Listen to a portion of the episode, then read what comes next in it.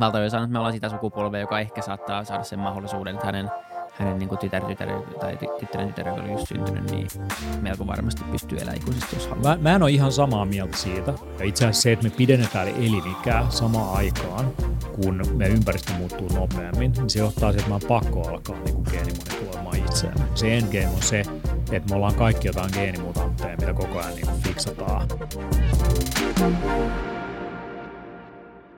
Moi kaikki FutuCastin kuuntelijat, kaikki miljardit siellä ö, taajuuden toisella puolella. Mun nimi on Isa Krauti ja William von der Paalen istuu mun vieressä.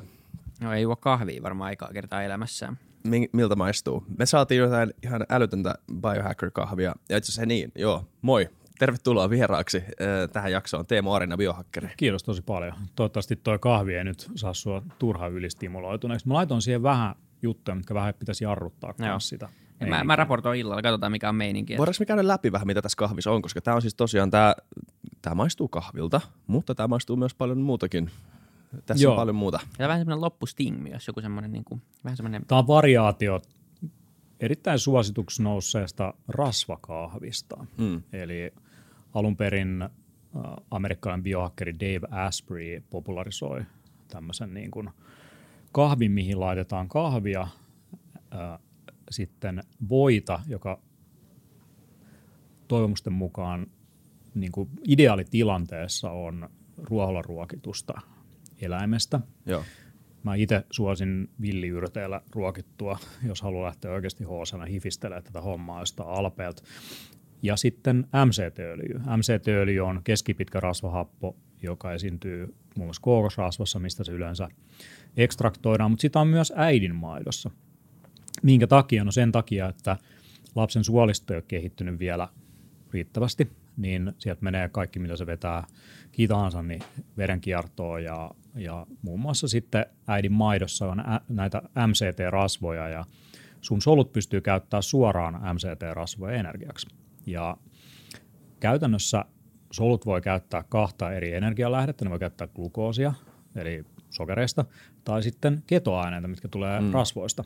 Ja MCT-öljyllä on semmoinen hauska juttu, että kun se menee ras, tämä rasva menee maksaa, niin se sitten se metaboloituminen tai pilkkoutuminen on aika lyhyt verrattuna muihin rasvoihin. Se menee tosi nopeasti energiaksi.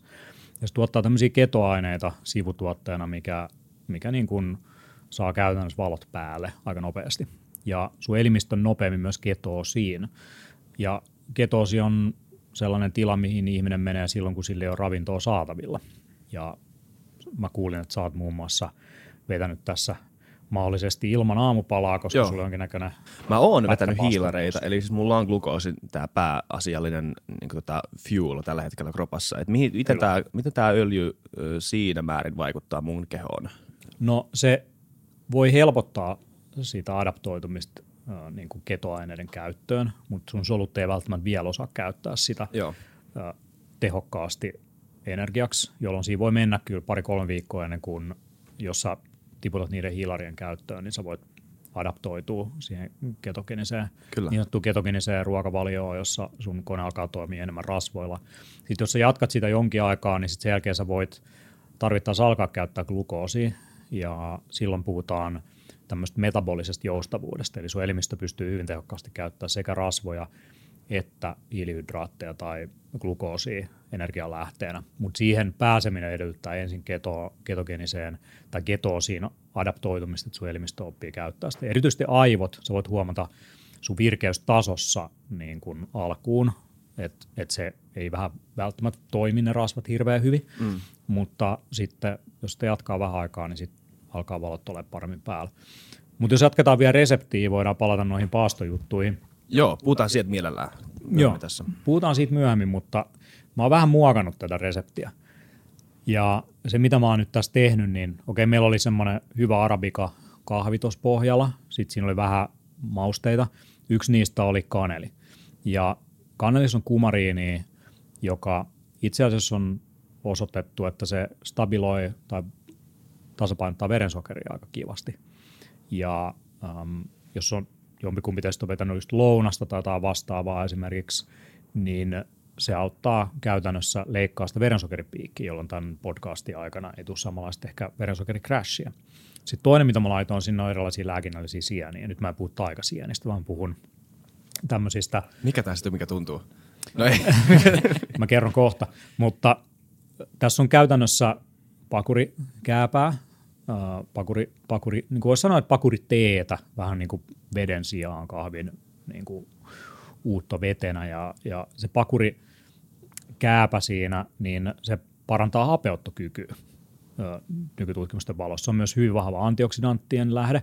Se on kymmenen, siis sisältää kymmenkertaisesti enemmän antioksidantteja kuin kahvi itsessään. Et siinä on hyvin vahvasti tämmöisiä tummia pigmenttejä ja, ja ne niin kuin suojaa esimerkiksi hapetustressiltä. Toinen, mikä lääkinnällisillä sienillä on yleisiä vaikutuksia on immunijärjestelmää, että ne niin sanottu on tämmöisiä niin sanottuja immunomodulaattoreita, ne moduloi sun immunijärjestelmää, ne vähän stimuloi sitä.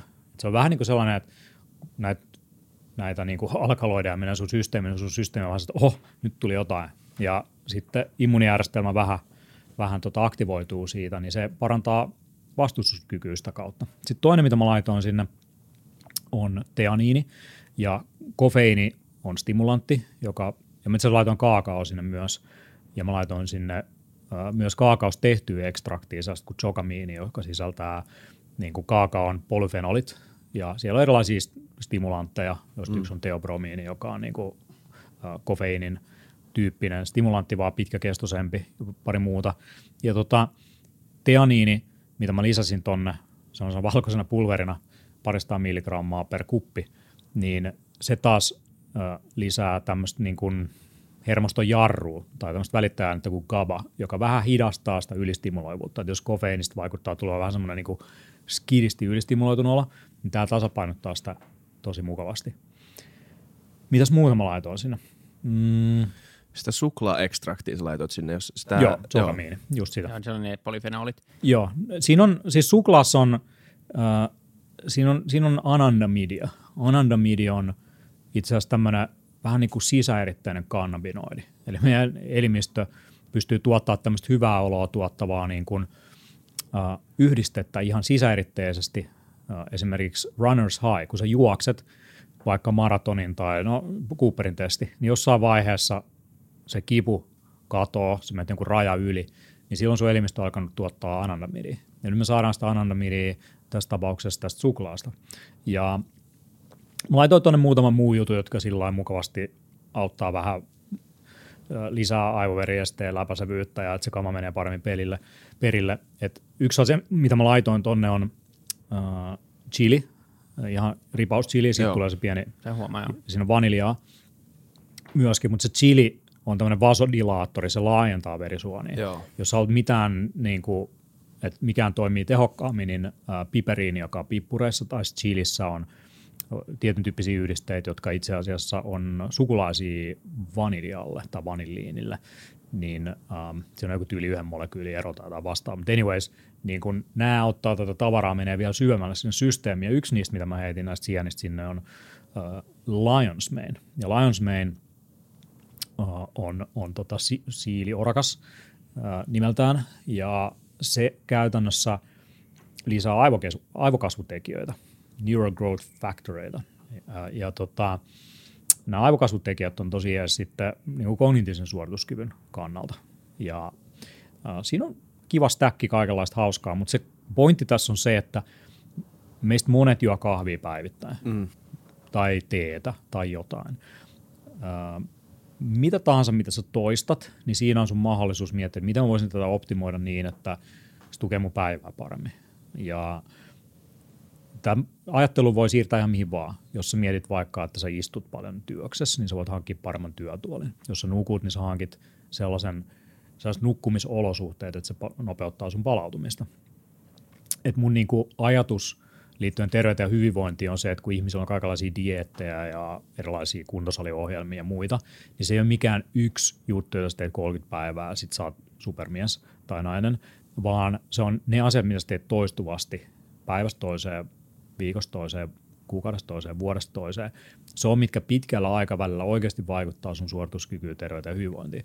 No ne pienet valinnat, miten sä päätät, niin kuin, mikä on se sun niin kuin kahvi vaikka, mitä sä juotat, onko se jotain perusjuhlamokaa vai onko se oikeasti joku hiivistelty laatupapu, se ei ole itsessään, on tosi hyvä idea, että sä panostat laatuun, mutta sitten sä voit sen vielä viedä toiselle asteelle, että sä voit käyttää silloin tässä tapauksessa kahvia kuljettimena erilaisille yhdisteille suojelimista, jotka nyt tässä tapauksessa tukee immuunijärjestelmää ja, ja aivan suorituskykyä.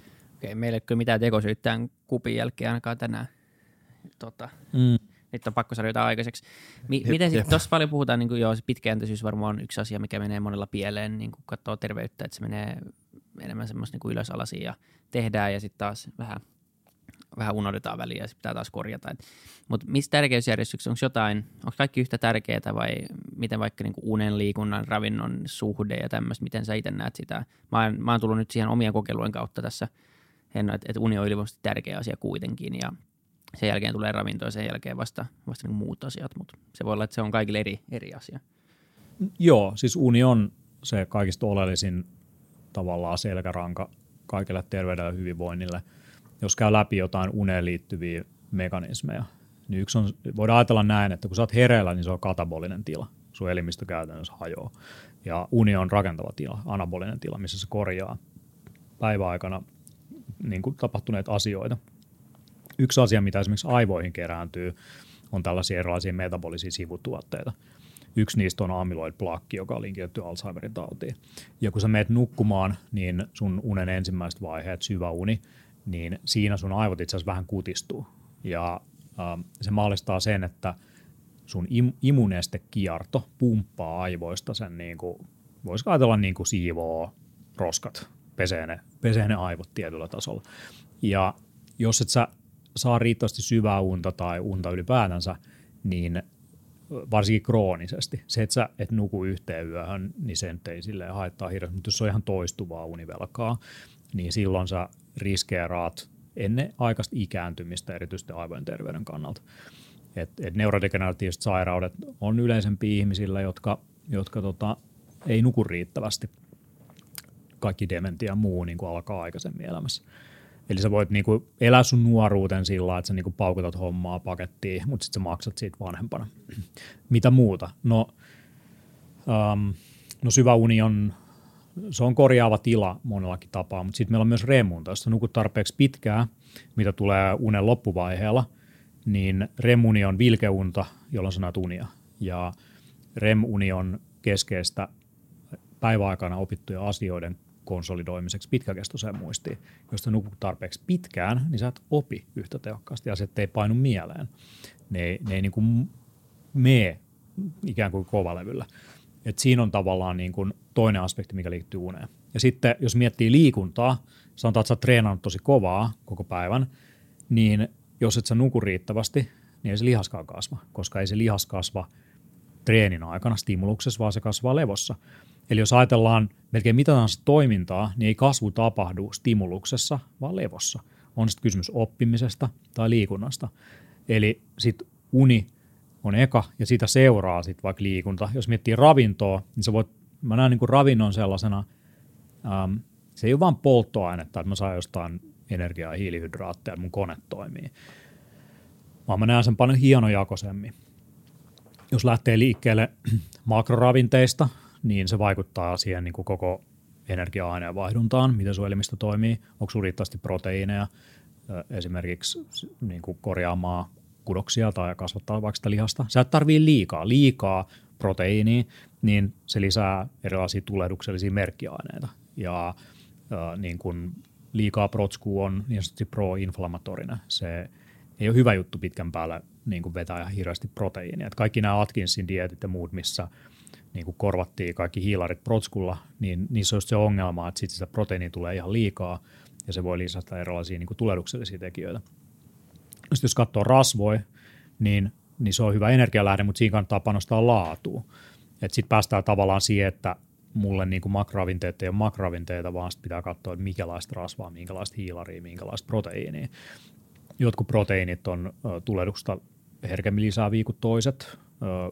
Esimerkiksi soijassa oleva proteiini ei ole välttämättä, tai se, niin kuin se on her- herkästi tulehdusta lisäävää verrattuna esimerkiksi tiettyihin eläinproteiineihin. Mutta eläinproteiineissakin se, että jos olet käsitellyt sen pitkälle, paistanut sen mitä vaan, niin se taas muodostat helposti erilaisia tällaisia niin kuin, uh, niin kuin, uh, niitä kutsutaan ageiksi, age, se on ikäännyt nopeammin niiden kautta, advanced glycation end products. Eli tietyt sokeriyhdisteet ja muut, mitä siinä lihassakin on, niin ne niin kuin hapettuu tietyllä tavalla, joka sitten on esimerkiksi niin kuin syöpää aiheuttavia yhdisteitä.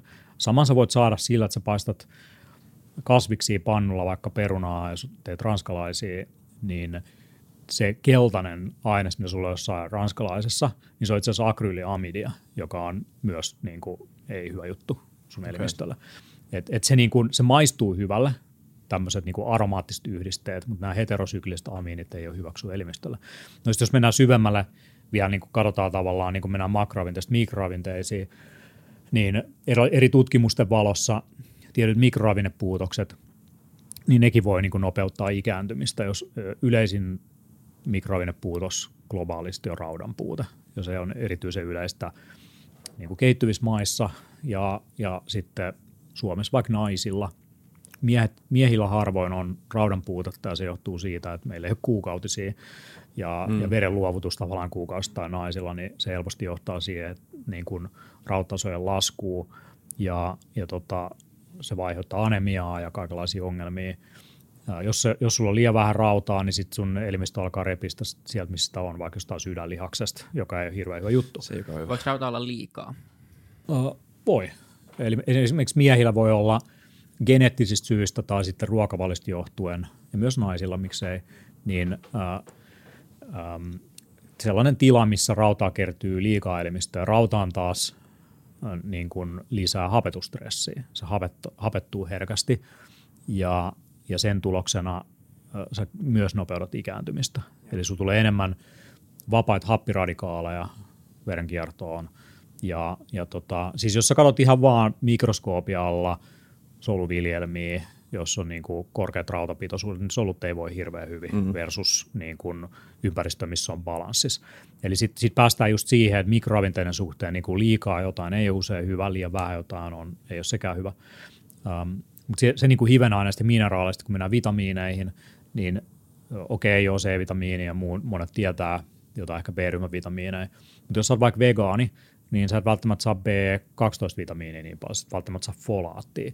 Monia yhdisteitä, mitä ei saa niin herkästi kasvikunnan tuotteista kuin eläinkunnan tuotteista, ja esimerkiksi B12-vitamiini kasvikunnan tuotteesta ei, ei yle, yleisesti ottaen ole imeytyvässä muodossa edes. Mm. Onko tässä syy, miksi, miksi jos muutat ruokailua vegaaniksi, niin tämä on yleensä se tavallisin puute, just B12. B12 on tavallisin puute, ja mihin se vaikuttaa, niin se voi aiheuttaa erilaisia neurologisia mm. häiriöitä ongelmia. Um, Mutta kyllä on, siis maailmassa on vegaaneja, jotka on elänyt koko elämänsä tosi hyvin vegaanilla ruokavalioilla ja loistavaa. Joo. Ja siihen voi liittyä suoliston mikrobiomi, eli sitten sä et ole irrallinen millään tavalla, niin kuin, että safkaa sisään, niin kuin jotain tapahtuu ja safkaa toisesta niin kuin pestasta ulos, niin tota, jäämistuotteet, niin siinä taas bakteerit on tosi keskeisessä asemassa, että ne muuntaa niitä asioita käytettävään muotoon.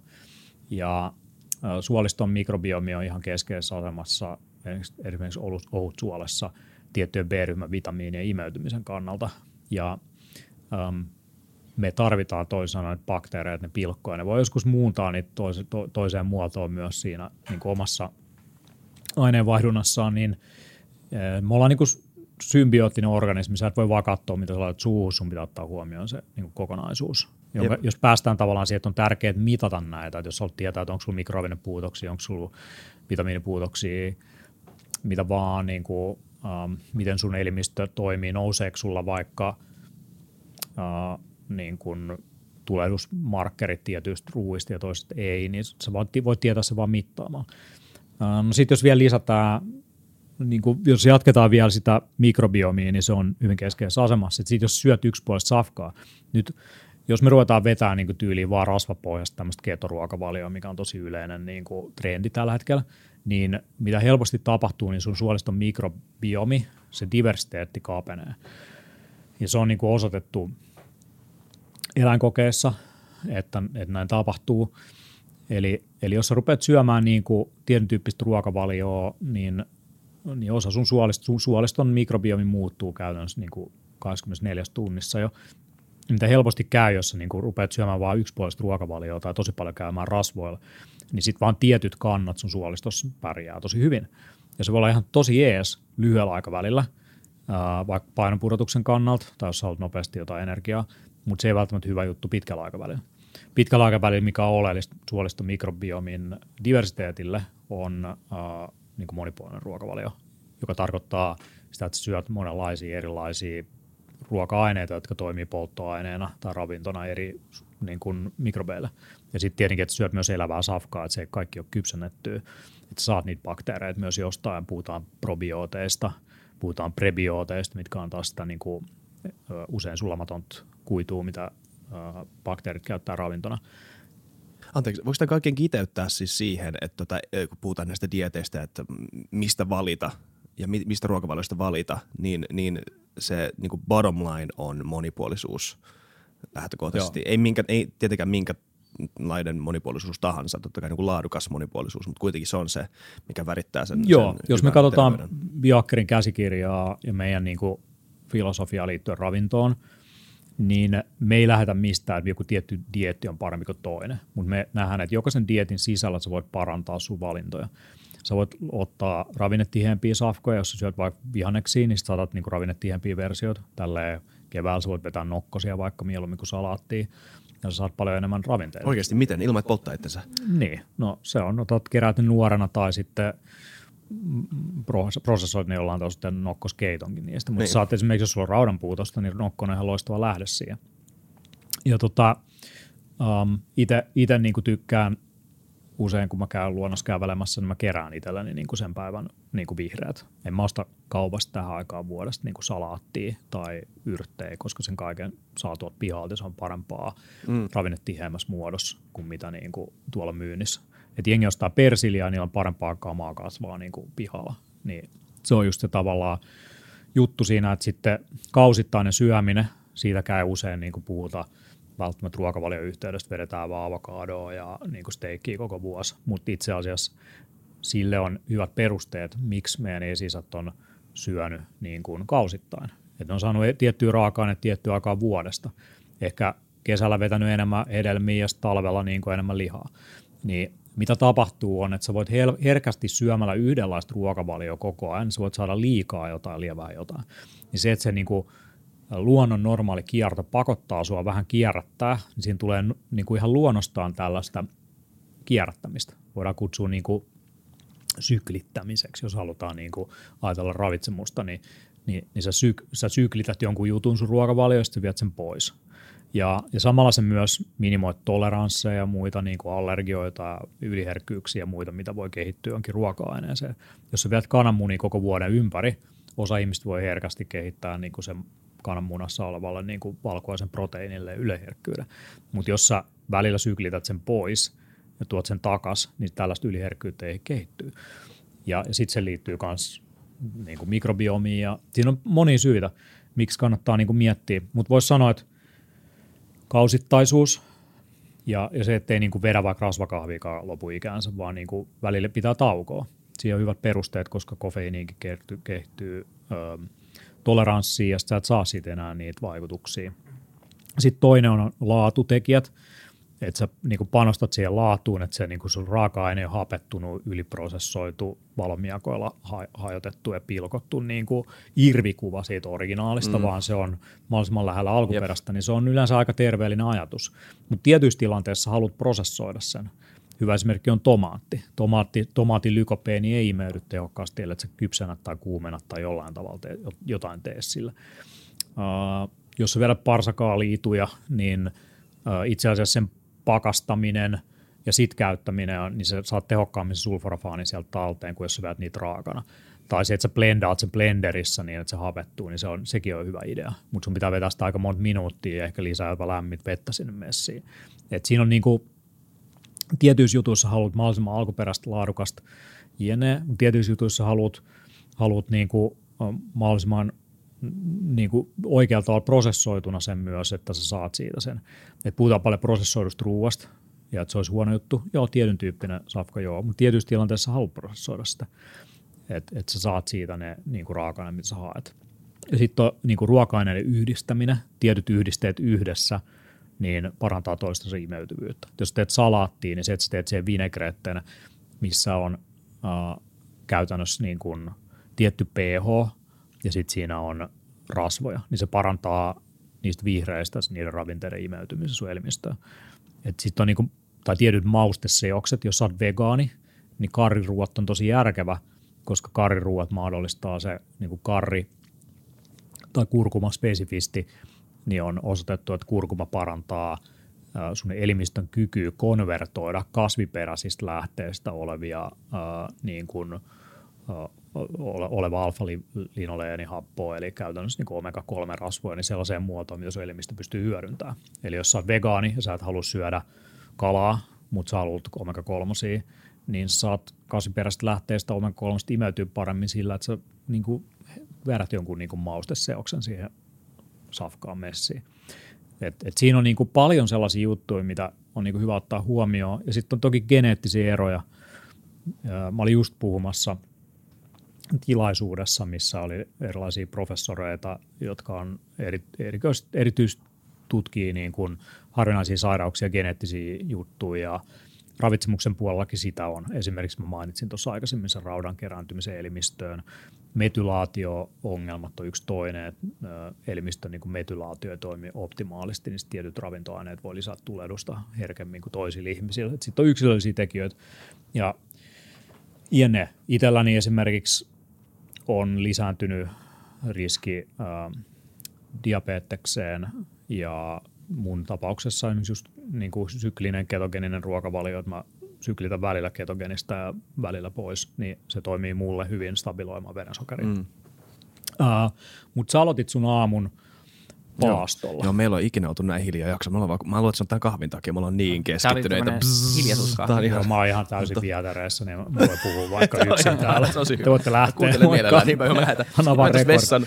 Mä menen sun saunaan. Sulla on toimistossa sauna. Tää on, niinku, tää on jotain, mitä mä en ole Pane vaan tuota punaisnappia, sitten me mennään tonne. Joo, ja siis tosiaan niin, niin. tosiaan siis meillä on sauna neukkarissa.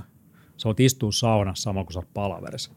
Ja saunallahan on tietenkin niin kuin erilaisia terveysvaikutuksia, mitä moni suomalainen niin kuin ihan luonnostaankin tietää, että sauna on aika hyvä juttu. Ja tämä kyseinen sauna on infrapunasauna. Ja tota, se on itse asiassa yllättävän suostu. Tuolla niin porukka istuu läppärin kanssa ja, ja tota, kun se, se ei samalla tavalla – sä et heitä löylyä ja muuta, että sun elektroniikka menee niin kuin rikki. että sä, niin kuin, sä voit niin kuin oikeasti istua tuolla läppärin kanssa. Mut se, lämmin samalla tavalla. Niin siis lämpeneekö samalla tavalla kuin? No se, siinä on tämmöisiä niin kuin, uh, nämä aallon pituudet, mitä noista infrapunapaneeleista tulee, ne, menee, ne läpäisee kudokseen menee syvemmälle.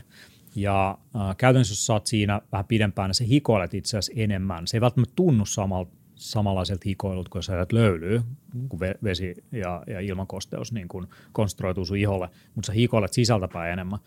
Ja se, mihin tuota voi yhdistää on, jos otat uh, niasiinia, joka on yksi tällainen B-ryhmävitamiini, niin sellaista versiota, joka, joka niin kuin, uh, on tämmöistä niin flash-reaktio aikaansaavaa, eli sun iho menee skiristi punaiseksi, niin um, nyt jos, nyt jos niin katsoo, mitä niasiini tekee, niin sillä on muutama funktio.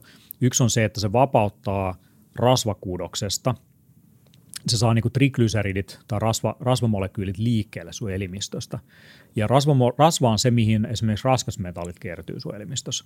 Ja sitten infrapunasauna, se parantaa hikoilua. Ja yksi keskeisin niin kuin detoksifikaatioväylä ihmisen elimistössä on niin kuin suoliston lisäksi äh, hikoilu ja iho, sun isoin elin, niin sä voit hikoilla sitten se verenkiertoon päätyvän niin kuin skeidan, niin kuin täällä protokollalla esimerkiksi. Sitten sä voit yhdistää siihen vielä, jos haluat, niin sä voit laittaa sama Lions Mainiin, sä voit laittaa juttuja, jotka laajentaa vaikka kapilaareja ja muuta, niin saat, saat niin kuin, vähän sama kuin panna tuonne chiliin, niin sitten kun sun niin kuin, saunassa sun niin kuin verenkiertoelimistö vähän niin kuin laajenee, sitä kutsutaan niin kuin vasodilaatioksi, niin, niin samalla tavalla sä voit niin kuin yhdistämällä saunaan tiettyjä ravinteita, niin, niin sä voit saada tiettyjä lääkinnällisiä yhdisteitä niin kuin toimia paremmin ja menee paremmin syömällä sun elimistöä.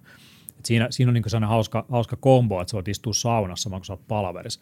Mut, mutta tota, ähm, me usein yhdistetään tuohon vielä lähi-infrapuulavalo, ja lähi-infrapuuna on eri kuin, niin kuin kaukoinfra, mitä noin niin infrapunasaunat on. Et infrapunasaunat lähinnä lämmittää, ja lähi-infrapunavalo taas, niin se on niin kuin näkökentän rajamailla olevaa valoa, ja, ja se taas niin kuin saa soluissa aikaiseksi tämmöisen niin kuin mekanismin, joka aktivoi erilaisia korjaavia toimenpiteitä. Se johtuu biologisesti siitä, että kun aurinko laskee, niin pidemmät aallon pituudet dominoi lähempänä infrapuna-aaltoja, ja se kertoo sun biologialle, että nyt on yö, ala korjaamaan itseäsi. Ja näitä näit, niin tiettyjä aallonpituuksia, 600, hetkinen, 640-650 nanometriä 850-900 nanometriä suurin piirtein siinä ikkunassa. Noi kaukoinfra ja muu, siis niin tyyliin noin infrapunapaneelit tuossa saunassa, niin ne on jotain pari tuhatta muistaakseni. Mä muistan ihan tarkkaan, mutta siis ne on reilusti enemmän kuin mistä me nyt puhutaan. Niin lähiinfra nopeuttaa haavojen paranemista. Meikäläinen kun sai kunnon tällin, Joo, niin siis on. perjantaina, niin tämä on melkein parantunut. Ja se on syy on perjantaina. se, Niin, mä sain perjantaina niin kuin tällin, mulla oli älytön kuuhumu, verta, tiedätkö kaikkea, niin mä oon nyt jo niin kuin about done tämän homman kanssa. Mm. Mä oon mm. hakkeroinut tuon haavan paranemisen. Niin, haava, haavojen paranemisen voi nopeuttaa kolminkertaiseksi lähi-infrapunavalolla. Ja, ja, ja, se on hyvä ihon kunnolle ja kaikkiin tämmöisiin juttuihin, niin kuin ne naiset, jotka kuuntelee tätä, niin niin kuin toi kauneuspuoli on myös niin keskeinen. Itse asiassa saunominen ja avanto on tosi hyvä juttu iholle sen takia, että se parantaa se, se verenkierron, mikroverenkierron vaihtelu, ja se parantaa aineenvaihduntaa erityisesti ihossa, ja sitä kautta se myös parantaa itse asiassa ihon kykyä sitoa kosteutta, jolloin se on niin kuin luonnostaan kosteempi vaikka niin kuin kylmä kuivattaakin ja tälleen, niin sitten kun sä teet sitä vaan niin kuin tarpeeksi, niin sun, sun keho adaptoituu siihen paremmin. Et siinä on paljon semmoisia niin etuja, mitä suomalaisesta kansanperinteestä, ja me jo tiedetään, y- yksi on niin kuin immunijärjestelmälle, että kun sä käyt saunassa kerran kaksi viikossa, niin sä lisäät, se on stimulaatio sun immunijärjestelmälle, se tuottaa lisää valkosoluja, ja sitä kautta sä vähennät merkittävästi sun riskiä sairastua kausiflunssaa. Sitten toinen hyöty, mitä siitä tulee, on äh, niin kuin verenkierrollinen, eli se on niin kuin treeni sun verenkiertoelimistölle. Et jos sä käy, treenaa ollenkaan, mutta sä käyt saunassa, niin sä minimoit sun riskiä sairastua sydänverisuonitauteihin merkittävästi. Sitten ehkä jos jonkun, jotain muita sanoo, niin kognitiivisia vaikutuksia ihmiset voi huomata. Uh, ja ja tota, uh, energiatasoissa – että se mitä tapahtuu, kun sä altistut kylmälle tai kuumalle, niin se aktivoi sun soluissa jotain, mitä kutsutaan tämmöiseksi niin kuin lämpöshokkiproteiineiksi.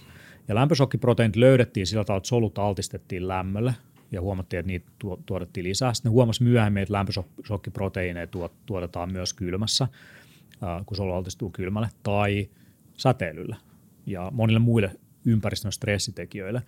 Ja se taas niin kuin parantaa mitokondrioiden toimintaa ja, ja niin kuin parantaa sen solun kykyä korjata itseään. Ja sillä on moni muitakin hyviä vaikutuksia, niin kuin vaikka kylmä, kylmäsokilla on. Yksi on se, että suojelimistö tuottaa enemmän tämmöistä niin sanottua ruskeat rasvaa. Valkoinen rasva on se, mistä me halutaan päästä eroon, ja ruskea rasva on se rasva, mitä halutaan lisää. Ruskea rasva on käytännössä rasva, joka pystyy käyttämään sun muita rasvavarantoja energianlähteenä.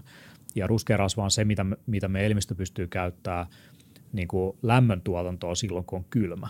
Eli jos sä treenaat itseäsi altistamaan itseäsi kylmään, niin sä et palele enää niin paljon, koska se elimistö osaa sisäeritteisesti itse lämmittää itteensä. Mutta tästä päästään tavallaan just siihen, että meidän elimistö ei tee yhtään mitään käytännössä ilman, että sen tarvii. Se on taloudellinen systeemi. Se, se niin kuin investoi vaan siihen, mihin tarvitaan. Etsii aina asia, etsii aina tasapainoa siinä tilanteessa, niin. missä se on. Kyllä, että jos sä treenaat lihasta, niin se kasvaa. Jos treenaat sitä, niin sit se niin kuin lihas lähtee sieltä. Et se on, se on, jos treenaat sun aivoja, niin, niin tota, sä minimoit sun, siis käytännössä sä pidät itse virkeänä, niin ikääntyessä sulla on vähempi riski altistuu neurodegeneratiivisiin sairauksiin. Ja itse asiassa isot lihakset on vahvasti linkissä myös aivojen terveyteen, että suurien lihasten ja resistanssitreeni ja kaikki voimaharjoittelu on tosi hyvä juttu aivoille myöskin.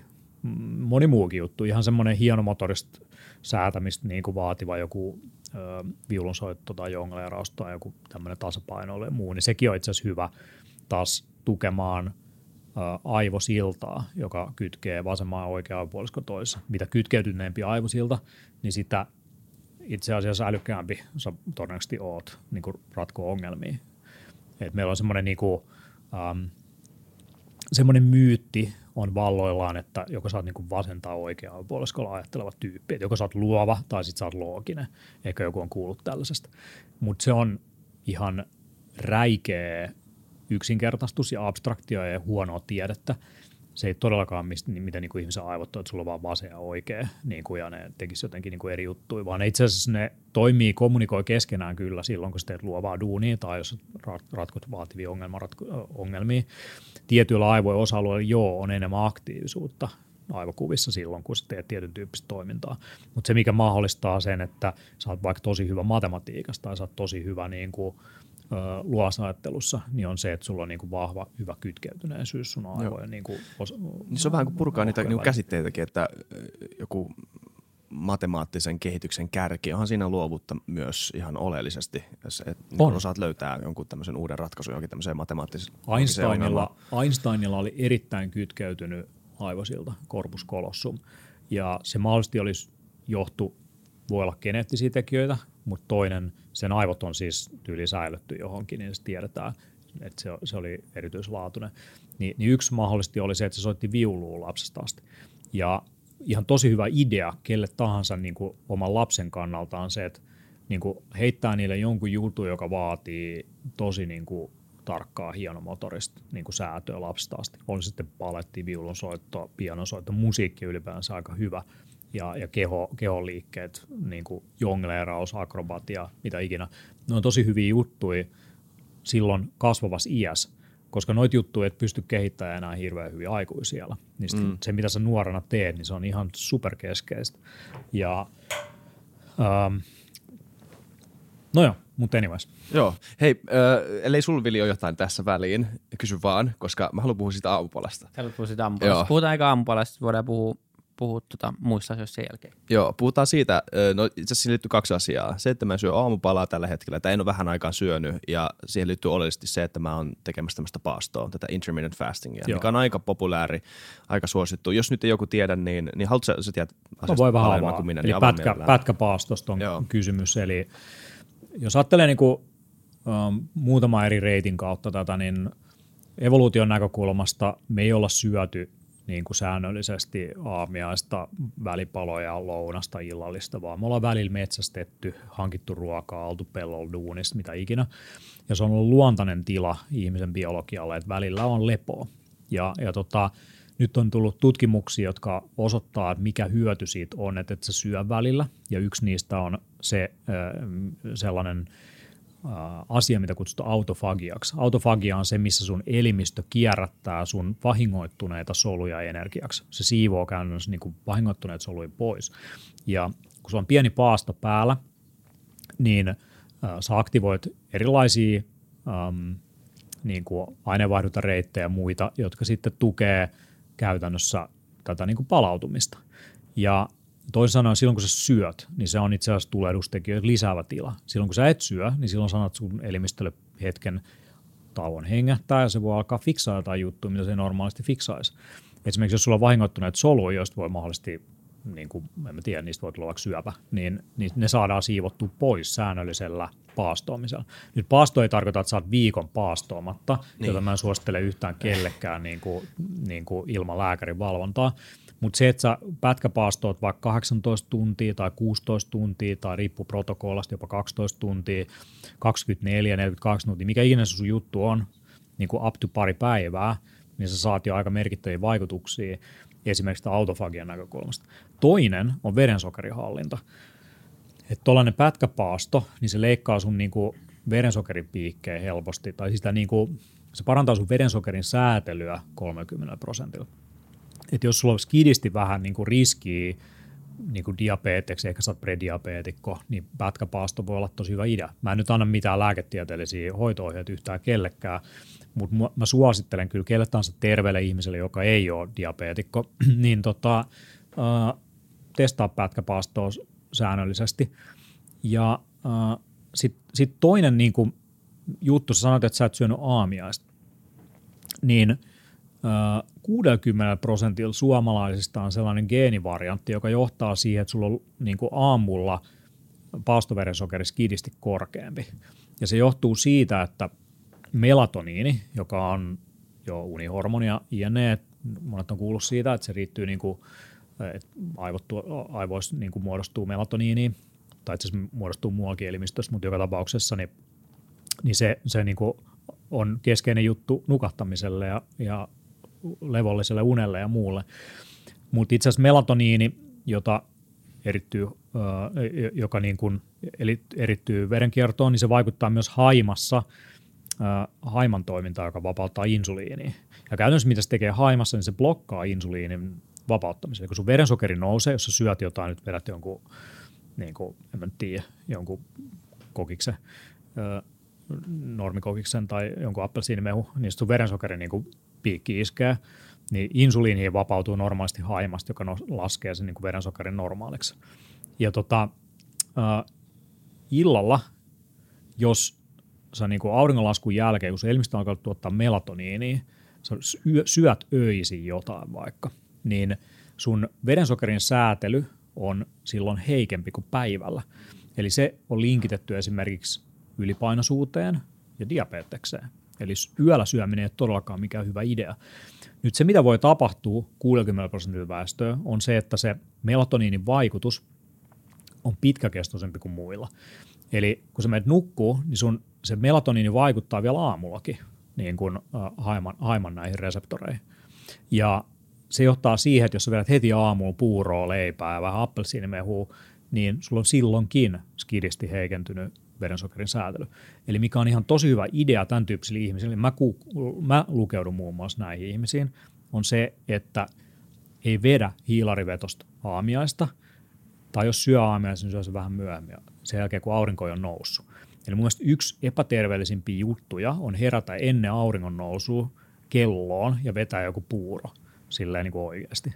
Jos sä oot diabeteksen, niin se on ihan hyvä idea. Kannattaa venää, että aurinko on noussut, vetää se safka vasta sit siinä vaiheessa, ja tota, pätkäpaasta niin kuin stabiloimaan näitä niin kuin juttuja. Vähän stimuloi luonnollista rytmiä, antaa elimistölle vähän taukoa välillä. Niin, ja ihan teknisesti kyllä varmaan helpointa on, on toteuttaa toi tolleen, että se aamupala väliin, kun sä saat sen, kun sä nukut sen, mitä sä nukut 6-10 tuntia, niin saat puolet sun paastosta tehty jo unessa, mikä on paljon helpompaa kyllä. kuin kävellä nälkäisenä ja kiukkusena tuolla. Monet ottaa melatoniinia lisäravinteena, ja mun mielestä niin kuin ihan liian isoja annoksia. Enemmän ei ole jotenkin parempi uni. Uh, jos saat joku niin kuin eläkeläinen tai yli 65V, niin sulla on todennäköisesti vähentynyt melatoniinin eritys, niin silloin melatoniinin nappaaminen säännöllisesti voi olla ihan järkevää pienillä annoksilla, niin sitten nukut todennäköisesti pidempään sen yön aikana. Mutta sitten nuorilla, niin sille ei ole mitään perusteita, ellei, ellei se on jollain tavalla häiriintynyt.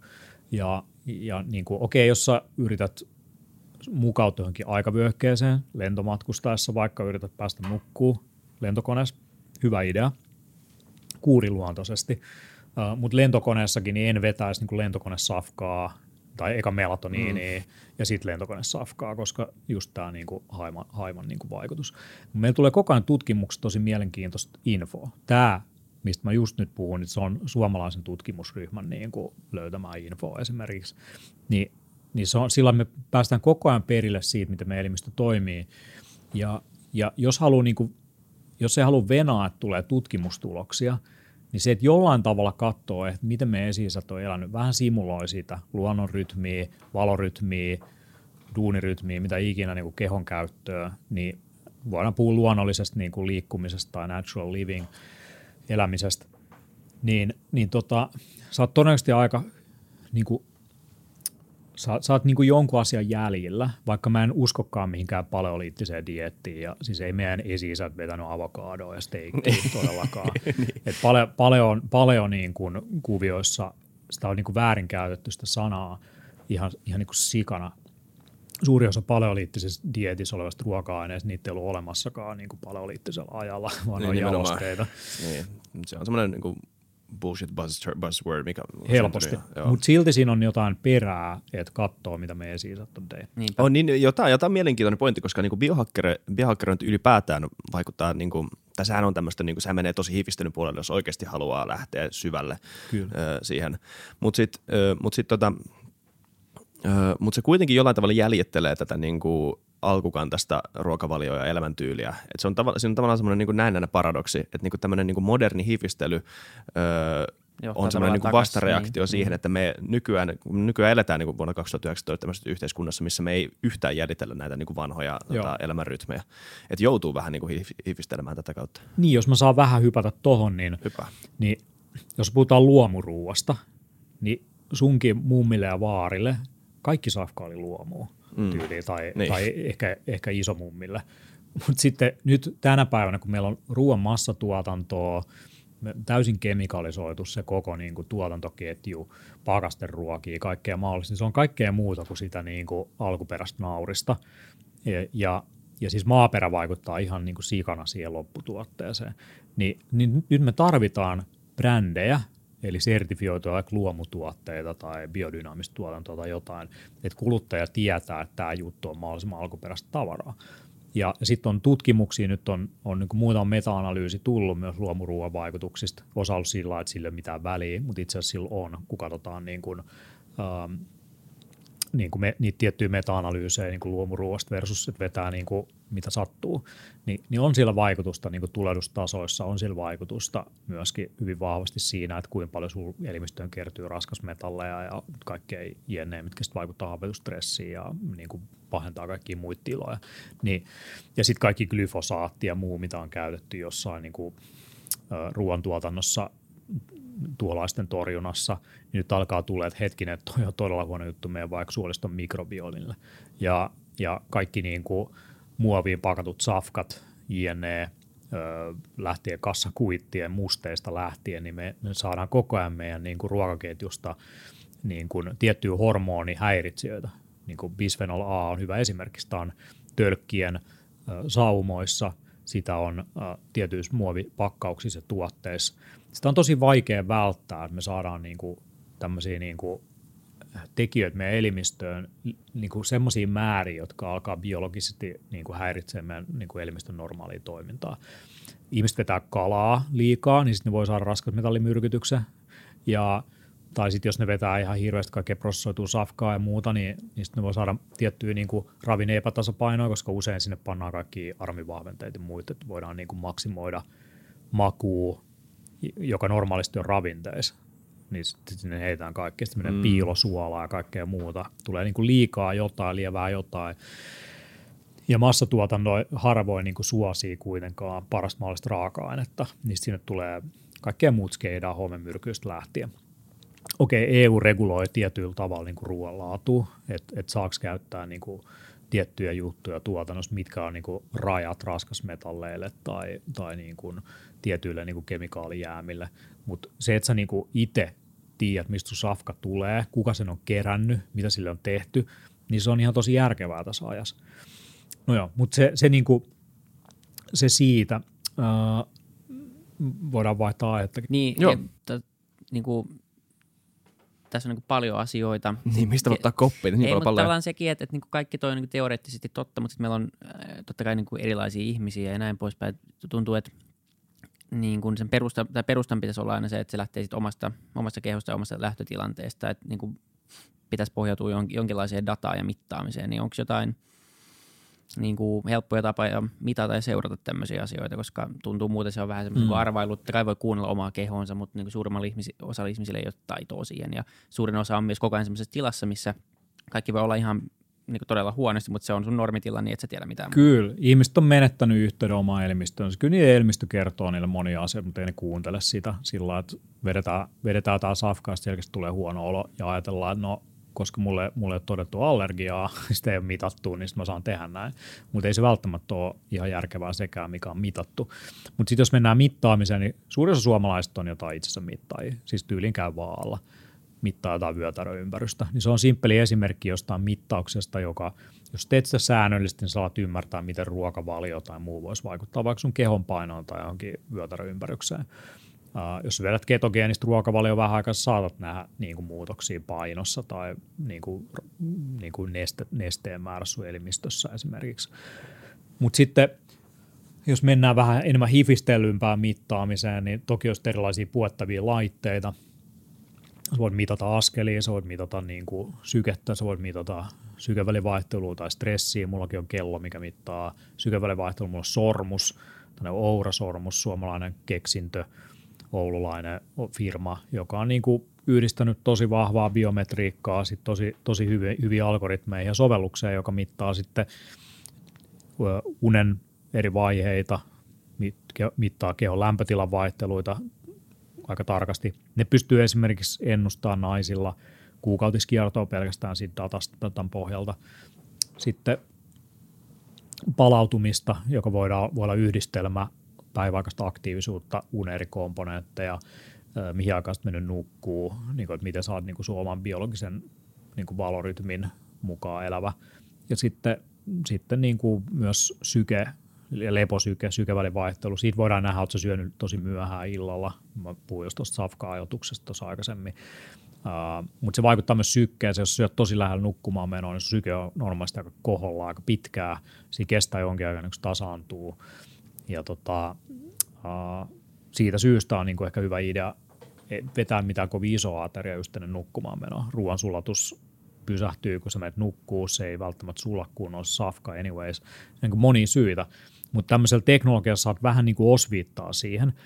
Mutta mitä usein tapahtuu, kun saat mittaa itseäsi jollain sormuksella tai aktiivisrannekkeen, niin se, sä, niin kuin, sä alat tietää ne jutut sillä aika intuitiivisesti niin kuin puolen vuoden vuoden kuluttua, niin se niin kuin veheää hyllyy. Sä tiedät about, mitkä sun sykealueet on, sä tiedät about, miten sä oot sä palautunut vai et. Sä et tarvitse välttämättä mittaria siihen.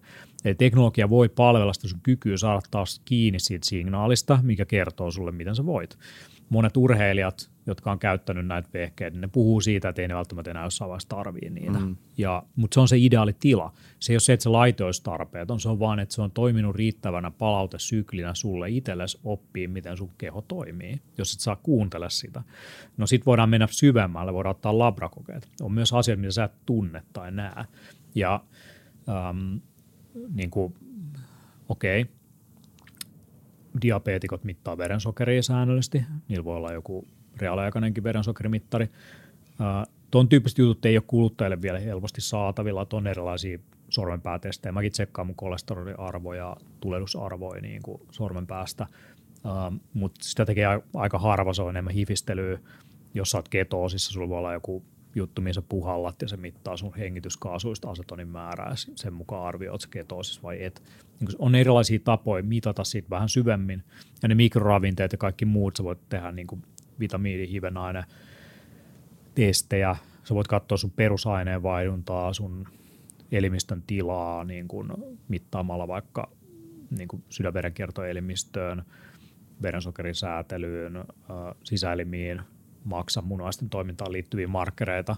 Ja sen pohjalta sä voit sellaisia, mitä sä et ihan tiedä ja tunne, niin sä voit alkaa niitäkin optimoimaan ja tasapainottaa niitä niin kuin ajoissa ennen kuin tulee ongelmia. Jos sun verensokeri on vähän korkealla, niin alat fiksaa sitä vaikka sitten sit sä sit voit kokeilla.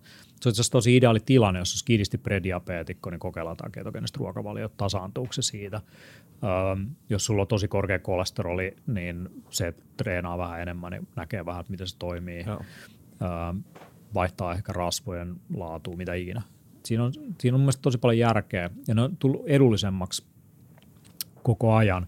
Et aikaisemmin kaikki nämä labrajutut, niin ne liittyy sairauksiin ja niiden diagnostisointiin. Ja se on ollut tietysti mielestäni tosi kallista. Niin ei ole haluttukaan tehdä ihmisille turhia testejä. Mutta nyt kun ihmisten elintaso nousee, ne on valmiimpia sijoittaa itteensä, jengi ostaa kuntosalikortteja ja geenitestejä ja labratestejä ja kaikkea mahdollista.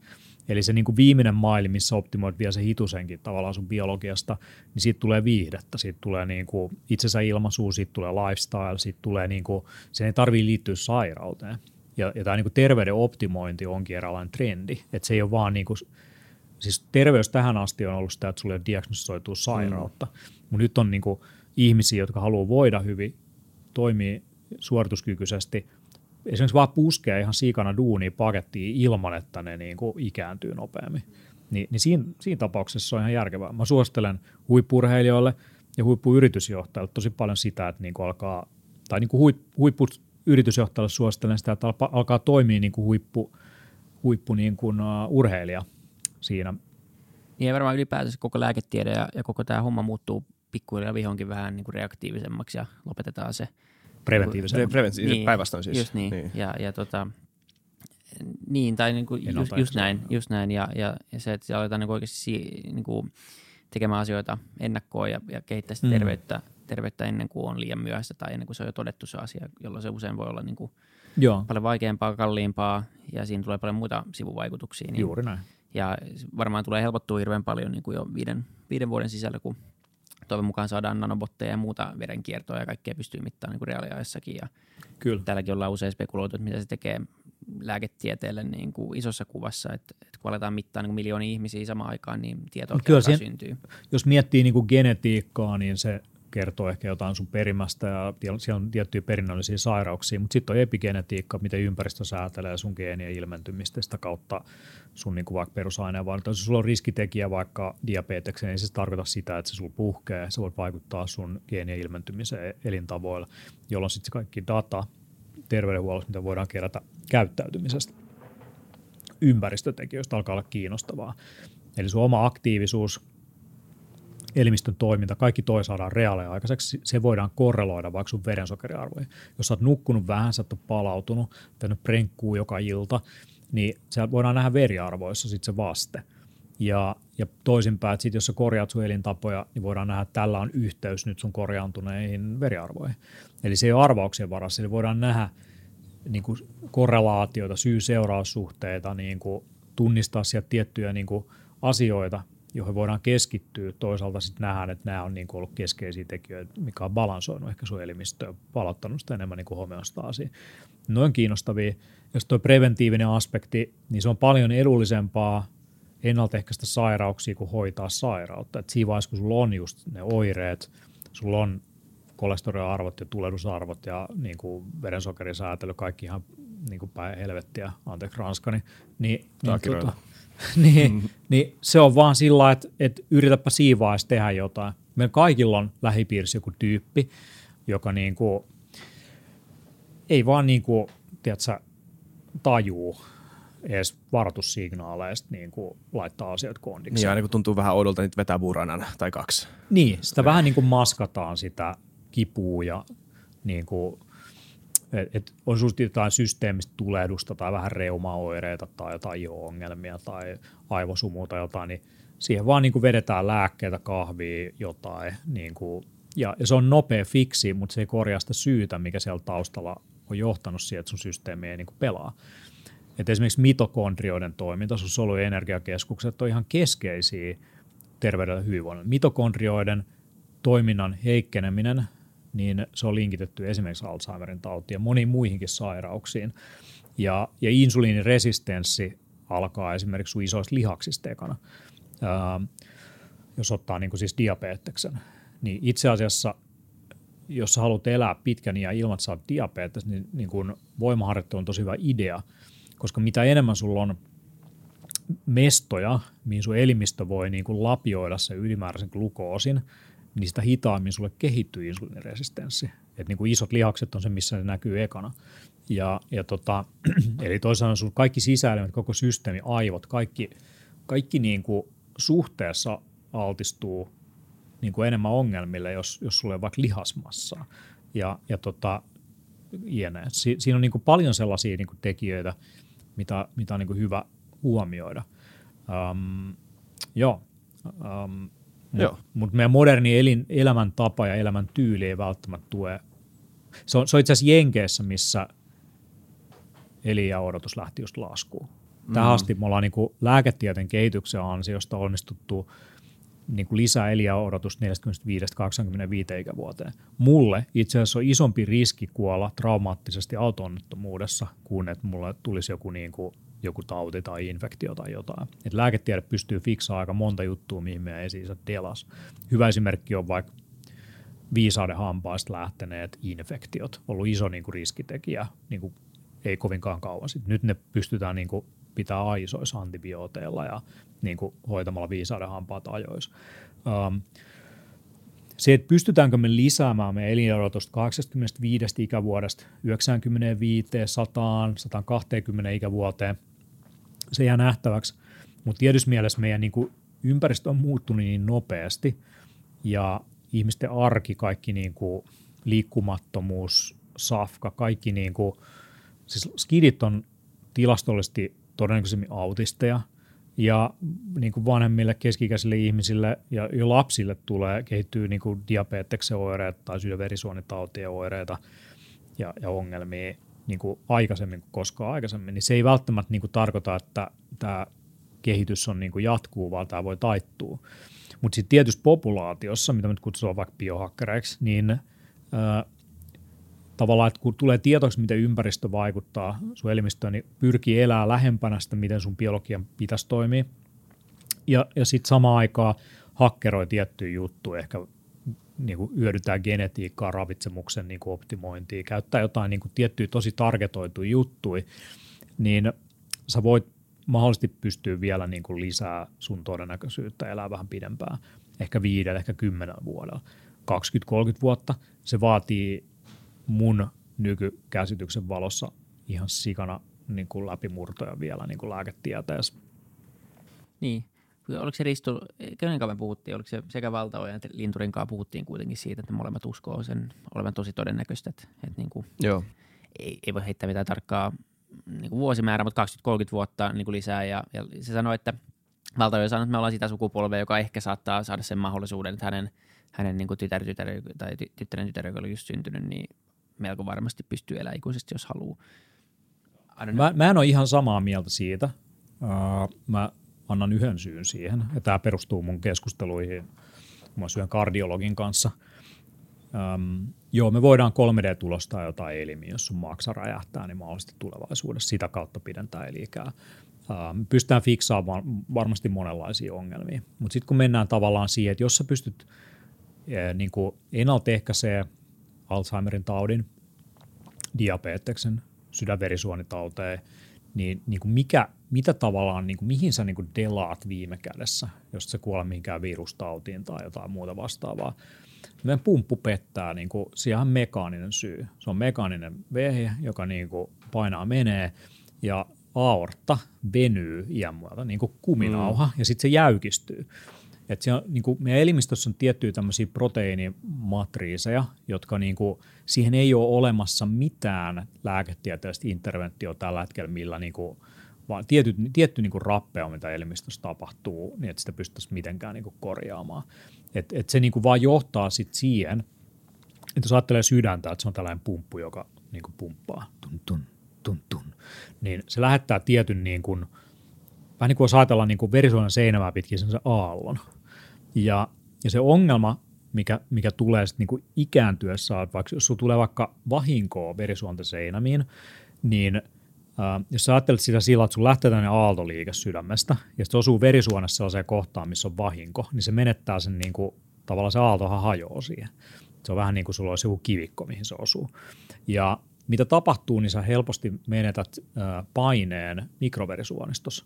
Vanhemmilla ihmisillä sitä voi nähdä, että sä verenpurkauksia jossain raajoissa ja näin poispäin. No, jos ajatellaan, että sulla on joku kirurginen toimenpide tehty sydämeen, että fiksataan sun niin kuin aortta, niin tulee arpikudosta. Meillä ei tällä hetkellä ole teknologia, millä voidaan niin tehdä tuollaisia kirurgisia toimenpiteitä niin, että siitä ei jäisi arpikudosta, jolloin sä menetät sen tietyn paineen. Niin kuin, että, ja, ja siis tästä hyvänä esimerkkinä on se, että – niin kuin, okei, meillä on jo keino sydämiä. Voidaan niin kuin korvata sun sydän pumpulla, joka niin kuin vaan painaa menemään, se ei ikinä pysähdy. Niin nämä ihmiset elää keskimäärin kuusi vuotta. Ja se johtuu just siitä, että se paine menetetään. Mihin se vaikuttaa ekana on äh, munuaisiin tai aivoihin. Jompikumpi niistä kosahtaa.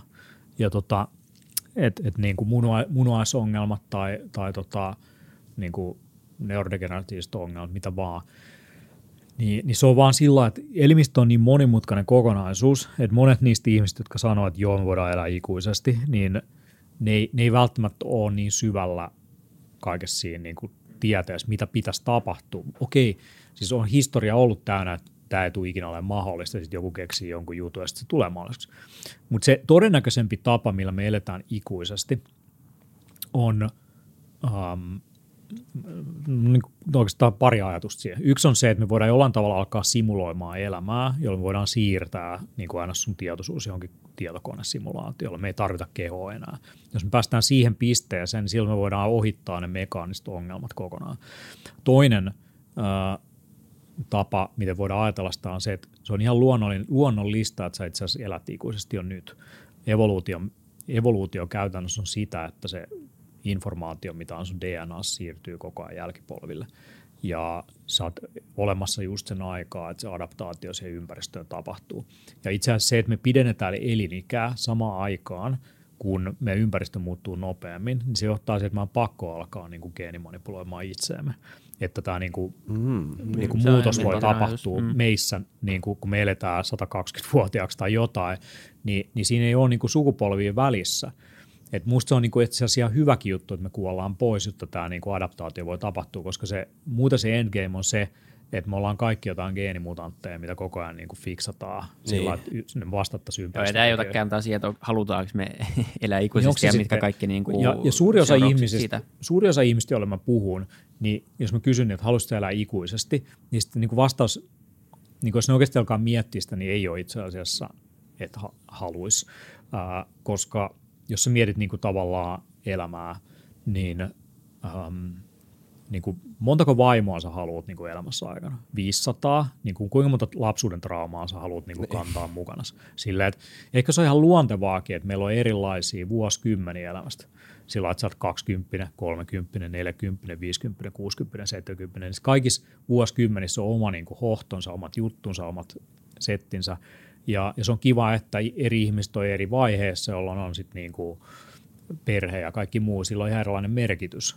Mutta sitten, jos kaikki on jämähtänyt 2-4-vuotiaaksi, niin se on aika niin kuin boring yhteiskunta. Niin. Mä niin muistan, kuka se... sanoi, että kuolema on, on niin kuin ihmiskunnan paras ja tärkeä innovaatio. Mutta... Et ehkä se on kuitenkin sitä, että sä haluat elää hyvää elämää. Sä et halua, niin kuin, että sun aivot – kognitio heikkenee tai että sun keho jättää että sä oot jossain pyörätuolissa. Tuskin kukaan haluaa olla letkuisvihaneksena elää ikuisesti jossain hussissa. Tai olla se ainoa ihminen, joka on elänyt kauan sun lähi- Ken, kenen kanssa jaat sen kokemuksen, niin kuin sanoit, että on kaikki muuta niin. 40 60 elästä niin omaa, omaa elämäänsä, sä oot 170, kaikki tulee sulta. Sä oot joku, joku museoesine, ei kukaan, ei ketään kiinnosta sua Mä aina mietin, että mä ollut tarpeeksi kauan täällä vaan, että me löydetään avaruusoliot jostain ja mä haluan nähdä vielä muutaman ison tota, tieteellisen niin kuin läpimurron seuraavan, sen, sen verran kauan. Sitten, sitten tota. ja, ja moni varmasti niin, niin kuin valitsisi vähän lisää ikävuosia, mutta näyttää siltä, että tällä hetkellä se niin kuin thresholdi on se 120V, joka on niin kuin, mihin sentariaanit, ne jotka on niin kuin, tavallaan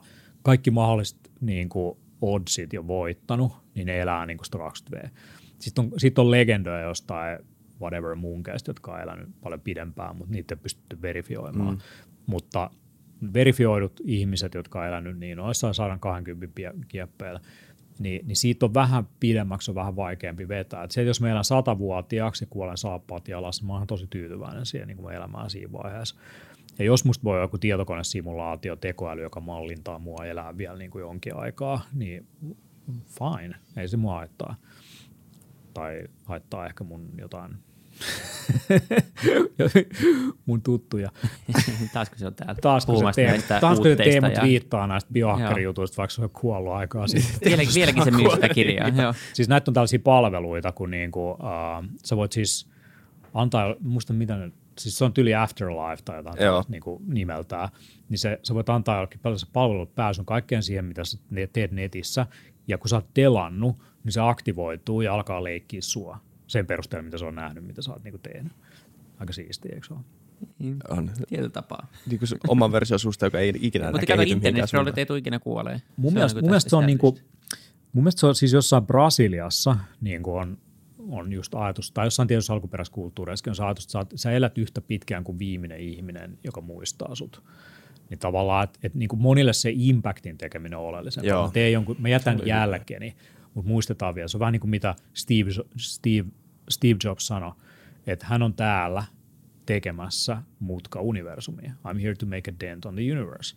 Niin okei, okay, tekikö se jonkun mutkan? No, todellakin teki. Se äijä niin kuin muutti koko niin kuin tietotekniikan historian ja meillä on kaikilla tyyli tietynlainen niin kuin kuluttajakäyttäytymistapa tällä hetkellä taskussa, joka on osittain niin kuin hänen kontribuoimansa. Steve Jobs tässä. Yeah, mulla on Steve Jobs tuossa. Et se, on, se jätkä ei kyllä kuole millään, vaikka se olisi niinku, sehän kuoli siis tota, se oli mun mielestä fruittari ja, ja tota, sillä räjähti just haima ja, ja tota, se, että sä vedät paljon hiilareita, niin se voi olla yksi, yksi niinku juttu, että se on linkitetty myös niin Fruittari ha, siis, ha, siis haima, söi, haimasyövä.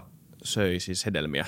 Joo, Silloin kun mä olin lukiossa, niin fruittari oli eri, eri asia. Eri asia, joo. joo. Äh, joo. Se, monta, monta veti, se tarkoitti vielä sitä, että sä tää, tota, käytit äh, eri mielenkiintoisen värisiä housuja. Sitten se muuttui siitäkin. Niin. Steve Jobs käytti mielenkiintoisia värisiä kasviksia aika isoja määriä, tai siis, niin kuin siis lähinnä hedelmiä. Ja, ja tota, mun ymmärryksellä, niin se on aika iso kuormitus just haimalle johtuen mm. niin kuin sit sokerikuormasta, mikä siitä tulee.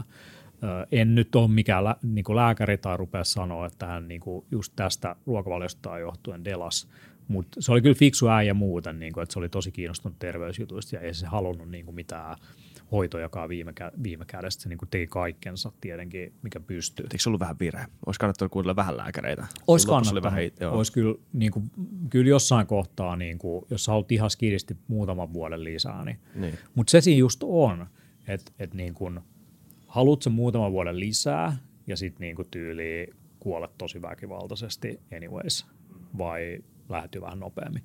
Et se välttämättä se pitkä ikä tai että se pari vuotta lisää, niin se ei välttämättä tarkoita niin kuin välttämättä mitenkään Ei se ole itseisarvo varmaan, ei. Ei, ei. ei. Mäkin, mäkin, mullakin on niin kuin lähipiirissä useampia, jotka on niin kuin kärsinyt vaikka syövästä tai Alzheimerista tosi pitkään, niin se on, se on, aika, se on aika armoton meininki, kyllä. Että tota, so, sen mä toivoisin itse, että voisin välttää. Että tota, mä oon sairastanut vatsahaavaa, joka oli krooni, krooninen niin kuin vuoden verran, uh-huh. niin se, se ei ollut kivaa. Se on se syy, miksi mä oon biohakkari nykyään ja tota, mä en ainakaan sitä virhettä tee, mitkä johti siihen, mutta enää uudestaan kovin herkästi. Mutta se, niin kun, se opetti kyllä sen, että se ei ole mitenkään kivaa, että sulla on joku krooninen kivutila koko ajan päällä. Näin se on. Joo, kyllä tässä on, tässä on niin paljon, mitä, mitä tota, mistä pitäisi kyllä ottaa niin kuin tai ottaa ajateltavaksi. Siis, tässä on ihan mun niin kuin nenä edessä kirjaimessa. Tässä on, nyt sä voit niin kuin shameless plug ihan mielellään, koska nämä on tosi Kerro mielenkiintoisia juttuja. ihan lyhyesti, mi- mitä siitä saa irti, jos se nostaa ja sitä lukee? Biohackerin käsikirja. Joo, jos nämä jutut kiinnostaa, mistä on tässä avannut, niin nämä on avattu vielä tarkemmin ja ö, kattavammin ja visuaalisesti ja selkeämmin kuvitettuna ja selitettynä Biohackerin käsikirjassa. Sitten tuli just englanninkielinen painos myös Parker's Handbook, biokingbook.com löytyy lisäinfoa tai suomenkielinen kirja biokkerit.fi. Meillä on myös jatko-osa Biokkerin käsikirjalle, se on Biokkerin stressikirja, missä katsotaan enemmän autonomista hermostoa ja stressihallintaa ja, ja tämän tyyppisiä tekijöitä. Meillä on myös, me ollaan julkaistu jotain e-kirjoja muun muassa immuniteetin vahvistamisesta ja sitten meillä tulee itse asiassa ihan pari viikon sisään ketogenisestä ruokavaliosta keto, ketoosista, niin tämän biokkerin ketoosiopas. Jos niin kuin se trendi juttuna kiinnostaa, niin siinä on vähän enemmän tutkittua tietoa aiheesta. Ja jos haluaa niin löytää kaltaisensa, jos tunnistat itsesi, että olet jonkinnäköinen safka tai niin kuin terveyshifistelijä tai mittailet, niin Biohacker Summit, biohackersummit.com on tapahtuma, mitä me järjestetään vuosittain. Se on nyt Suomessa, se on meidän viisivuotis tapahtuma Suvilahdessa ensimmäinen toinen marraskuuta. Se on, äh, siellä on yli puolet jengistä tulee ma- ulkomailta, äh, isompia asiantuntijoita kuin meikäläinen näissä jutuissa se on niin kuin aika älytön niin kuin gathering-tyyppejä, jotka niin kuin optimoi itseensä eri keinoin. Et siellä voi oppia paljon kaikenlaista hauskaa. Marraskuussa, okei. Okay. Mulla on kyllä kaverit, jotka saattaisi olla, mieli, saattaisi olla kiinnostuneet. Hmm. Joo. Haluaisin loppuun sanoa kolme semmoista helppoa, helppoa niin kuin asiaa, mitkä jokainen voisi muuttaa, niin terveys paranee ainakin vähän. Joo. No, Tälle yleismalkaisesti. No multa kysytään usein, että no sä kysyit sen, että mitä nyt kannattaisi tehdä, mä sanoin se uni. Se on niin kuin ja jo loppuu niin kuin siloteltu tässä podcastissa anyways, mutta muistutuksena vaan, niin uni ja sen optimointi on aika oleellista. Tosi monilla ihmisillä, joiden niin kuin juttui, ne on, ne on terveysongelmia, mä rupean katsoa, niin usein siihen liittyy jotain niin kuin siihen liittyvää ongelmaa, yösyömistä tai niin kuin vähän unta tai jotenkin se ei ole niin palauttavaa. Ähm, Mutta sitten toinen asia, liittyy mittaamiseen, että mitä kannattaisi mitata, niin mulla ei ole mitään laitetta tai teknologiaa, mitä mä nyt suosittelisin. Okei, jos haluat yhden laitteen hankkia, niin Oura on ihan loistava. Ähm, mutta jos, jos niin kun sä mietit mittaamista, niin mieti minkä kanssa sulla on ongelmia. Että jos sä niin kuin liiku riittävästi, niin ehkä se on se aktiivisuusanneke. Jos sä niin kuin, äh, sulla ei ole ruokavalioja hallus, niin ehkä se on joku ruokapäiväkirja. Se on sillä niin että ala, jos sä et nuku riittävästi mittaa suuntaisi, niin kun sä rupeat mittaa jotain toimintaa, niin sä kiinnität huomioon siihen sun käyttäytyminen muuttuu jo siinä silmän, silmän räpäyksessä. Eli se niin kuin mittaaminen itsessään niin muuttaa jo sitä koko systeemiä, koska se suuntaa sun huomioon siihen asiaan. Se on mun mielestä sellainen niin kuin oleellinen tekijä kelle tahansa. Ja sitten um, jos haluaisi vaikka vähän sivistää itteensä, että mihin tällainen niin transhumanistinen kela voisi mahdollisesti johtaa tulevaisuudessa, niin äh, Hararin kirjat, Sapiens ja, ja tota, mikä se toinen on? Homo Deus. Homo Deus. No, loistavaa kirjallisuutta, hyvin niin kuin sanotettua siitä, että niin kuin mihin tämä tavallaan niin kuin ihmisen parantelu ja kaikki muu voisi potentiaalisesti johtaa. Se on semmoinen hyvä niin kuin yleissivistävä juttu, minkä kannattaa tsekata mun mielestä. Et jos on pari tuollaista niin simppeliä heitän tuohon pöytään, niin siinä on käykää avannossa ja, ja tota saunassa ja niin kuin syökää, syökää safkaa maansa alkuperäisessä muodossa ja, ja tota, muistakaa, mistä tulette. Yes. Loistavaa. Loistavaa. Näillä eväin kohti terveempää yes. elämää. Kaikkea hyvää. Hyvä sanottu. Lopetetaan tuon vähän hyvä toi sopika. Tervetä viikkoa Joo, ei, kiitos paljon. Hei, kiitos, oli sun jännä. Hyvää jatkoa sun paastolle myös. Kiitos, joo. Se toiminut ainakin tähän asti hyvin. Kiitti. Yes.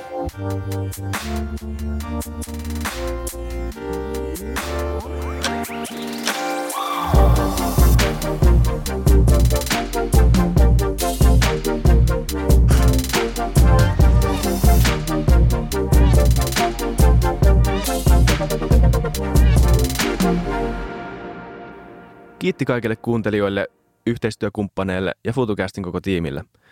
Isa Kraution ja William von der Baalinin lisäksi, Isa Kraution minä, tiimiin kuuluu tuotantovastaava Samuel Happonen ja media vastaava Tuumas Lundström. Ja kiitos Niko Noanalle tästä upeasta tunnaribiisistä, joka on mukana Lululandissa. Seuratkaa mitä somessa nimimerkillä FutuCast, millä tahansa podcast-alustalla ja niin ja saa arvostella. Mielellään. Thanks. Moi moi.